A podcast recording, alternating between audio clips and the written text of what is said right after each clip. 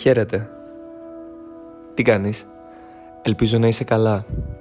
Η αλήθεια είναι ότι σκεφτόμουν και προετοίμαζα στο μυαλό μου εδώ και καιρό αυτή την ιδέα με τα podcasts αλλά μία συνάντηση και μία συζήτηση που είχα χθες με ένα φίλο μου μου έδωσε την έμπνευση ή την αφορμή αν θέλεις για να ξεκινήσω με τη σημερινή εκπομπή η οποία ελπίζω να σου φανεί ενδιαφέρουσα, χρήσιμη, βοηθητική ή τέλος πάντων να σου κάνω μία συντροφιά για όσο εσύ θέλεις να ακούσεις αυτή την εκπομπή. Μου είπε λοιπόν χθες ο φίλος μου ότι ένας καλός δάσκαλος πρέπει πρώτα απ' όλα να είναι ένας καλός ψυχολόγος εννοώντας ότι ο καλός δάσκαλος είναι αυτός που έχει ενσυναίσθηση, είναι αυτός που αντιλαμβάνεται τις σκέψεις, τα συναισθήματα, τα τραύματα του παιδιού που έχει απέναντί του και πρέπει να το βοηθήσει με κάθε τρόπο και όχι μόνο σε ένα επίπεδο μαθησιακό ή γνωσιακό για να το προετοιμάσει και να βγει στη ζωή. Εντελώς ε, συμπτωματικά ή εντελώς μοιραία αν θέλεις αυτές τις ημέρες διαβάζω το δώρο της ψυχοθεραπείας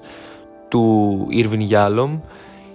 μέσα στο βιβλίο αυτό ο συγγραφέας που είναι ε, πάρα πολύ γνωστός και έμπειρος ψυχοθεραπευτής συζητάει για τις αρετές, για αυτά τα στοιχεία τα οποία χρειάζεται να έχει ένας θεραπευτής για να βοηθήσει πραγματικά έναν θεραπευόμενο.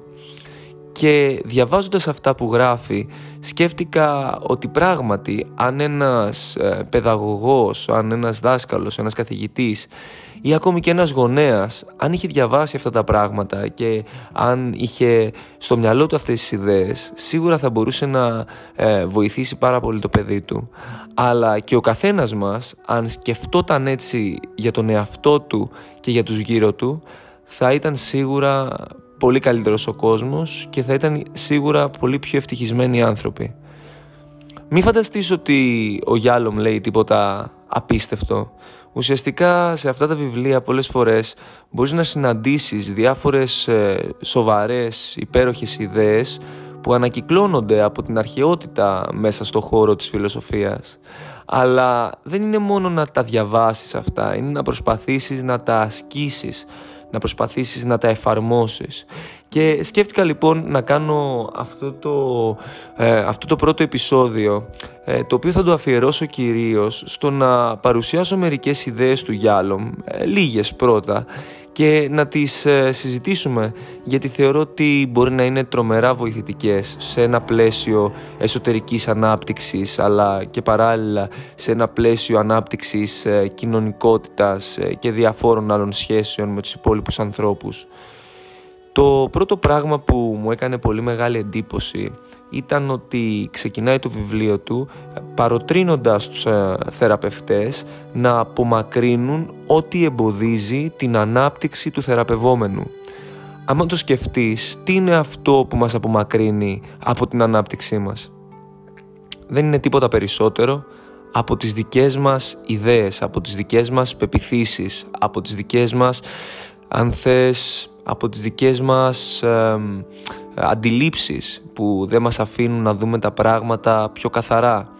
Άλλωστε από την αρχαιότητα έλεγαν κιόλας ότι δεν είναι τόσο η αντικειμενική πραγματικότητα όσο ο τρόπος με τον οποίο εμείς επιλέγουμε να την ερμηνεύσουμε και να την αφηγηθούμε στον εαυτό μας.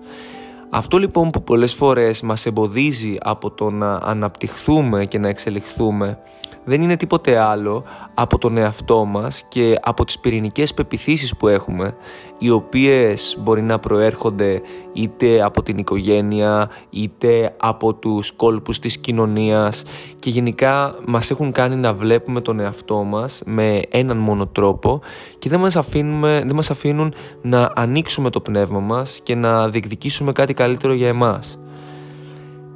Σε αυτό το πλαίσιο λοιπόν είναι πολύ σημαντικό να αποφεύγουμε τις διαγνωστικές ταξινομήσεις τόσο όσον αφορά τον εαυτό μας όσο,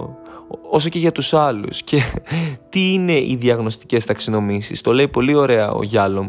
εξηγεί ότι ένας ψυχοθεραπευτής ε, αν εφαρμόσει απλά τα επιστημονικά πρωτόκολλα μπορεί ήδη από την πρώτη ψυχοθεραπεία ίσως να βάλει μία ταμπέλα, να κάνει μία διάγνωση για τον ε, ασθενή παύλα θεραπευόμενό του αλλά στην πορεία θα δει ότι είναι κάτι πολύ μεγαλύτερο αυτό που έχει να ανακαλύψει και όχι απλά κάποια ε, πάθηση ή κάποια ιδιαιτερότητα αυτού που έχει απέναντί του. Συνεπώς το ίδιο χρειάζεται να κάνουμε και εμείς και με τον εαυτό μας αλλά και με τους άλλους αν το σκεφτείς.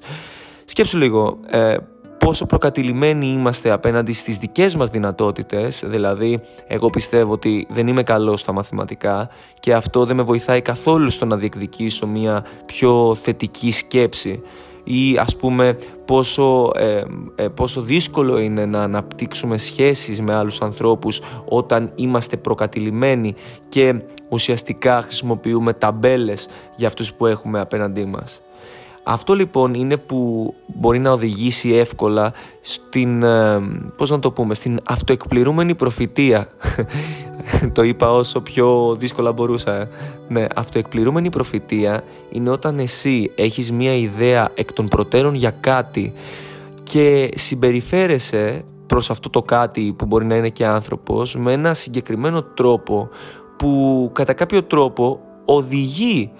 αυτό το άτομο στο να επιβεβαιώσει τις δικές σου ε, προσδοκίες. Δηλαδή αν εγώ σκέφτομαι ότι ένας μαθητής είναι κακός ε, μπορεί με τον τρόπο που του συμπεριφέρομαι πράγματι αυτός να αποδειχθεί ότι είναι κακός μαθητής ξέρεις όσον αφορά τις επιδόσεις εννοώ ενώ στην πραγματικότητα μπορεί να μην είναι. Οπότε αυτό που πρέπει να κάνουμε είναι να προσπαθήσουμε να αλλάξουμε το σύστημα των πεπιθήσεών μας και κυρίως να, να πάψουμε να βλέπουμε τους ανθρώπους γύρω μας ως ε, όργανα για να επιτελούμε τους σκοπούς μας ή ως ε, άτομα που έχουν συγκεκριμένες ταυτότητες. Είναι πολύ προτιμότερο να δούμε όλους αυτούς που είναι δίπλα μας όποιο ρόλο και αν έχουν στη ζωή μας ως συνταξιδιώτες, ως ανθρώπους οι οποίοι μπορούν να μας βοηθήσουν σε αυτό το ταξίδι, σε αυτή την κοσμική εμπειρία και να τους απολαύσουμε για να μπορέσουμε να συνδεθούμε ακόμη βαθύτερα μαζί τους. Αυτά νομίζω ε, σε συνδυασμό με την ενσυναίσθηση μπορούν να δώσουν μια τεράστια, μια τελείως διαφορετική προοπτική δηλαδή το, το να μπορείς να καταλαβαίνεις τον εαυτό σου αλλά παράλληλα να καταλαβαίνεις και αυτόν που έχεις απέναντί σου. Ουσιαστικά όλα αυτά είναι βασικές αρχές που θα μπορούσαμε να χρησιμοποιήσουμε, να χρησιμοποιήσουμε συγγνώμη, για, να, για να βελτιώσουμε το επίπεδο της ζωής μας, την ποιότητα των σχέσεών μας με τους γύρω μας και να απολαύσουμε το εδώ και τώρα. Δηλαδή να μπορέσουμε να βιώσουμε πραγματικά το σήμερα, να βιώσουμε πραγματικά τη ζωή και να αναγνωρίσουμε αυτό το δώρο το οποίο μας προσφέρεται απλόχερα. Σίγουρα θα επιστρέψω στο βιβλίο του Γιάλομ γιατί έχουμε να πούμε πολλά ενδιαφέροντα πράγματα και αν θες ε, στο προτείνω να το διαβάσεις όπως θα σου προτείνω και πολλά άλλα βιβλία μέσα από αυτά τα podcast. Το σίγουρο είναι ότι θα πρέπει να υιοθετήσουμε μια πιο σφαιρική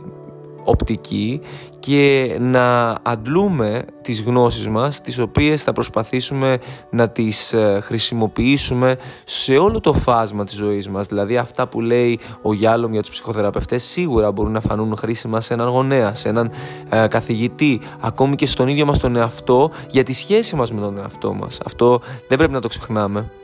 Αυτά. Δεν θέλω να σε κουράσω περισσότερο με αυτή την πρώτη εκπομπή. Ελπίζω αυτά που είπα να σου φάνηκαν κάπως ενδιαφέροντα και να λειτουργήσαν κάπως παρακινητικά και για την προσωπική σου αναζήτηση και για το διάβασμά σου και για διάφορα πράγματα υπαρξιακά που μπορεί να σε απασχολούν. Ε, μέχρι το επόμενο να είσαι καλύτερα, να είσαι υπέροχα και θα τα πούμε μπορείς να επικοινωνήσεις μαζί μου μέσω του Instagram ή του Facebook, να μου εκφράσεις τις σκέψεις, τις ιδέες και τους προβληματισμούς σου και να μου ζητήσεις αν θες κιόλας συγκεκριμένα θέματα τα οποία θεωρούς, θα θεωρήσεις ότι θα σου φανούν χρήσιμα στο μέλλον. Χάρηκα πολύ που τα είπαμε. Ήμουν ο Μάριος Ζαφυρόπουλος. Θα τα πούμε στο επόμενο.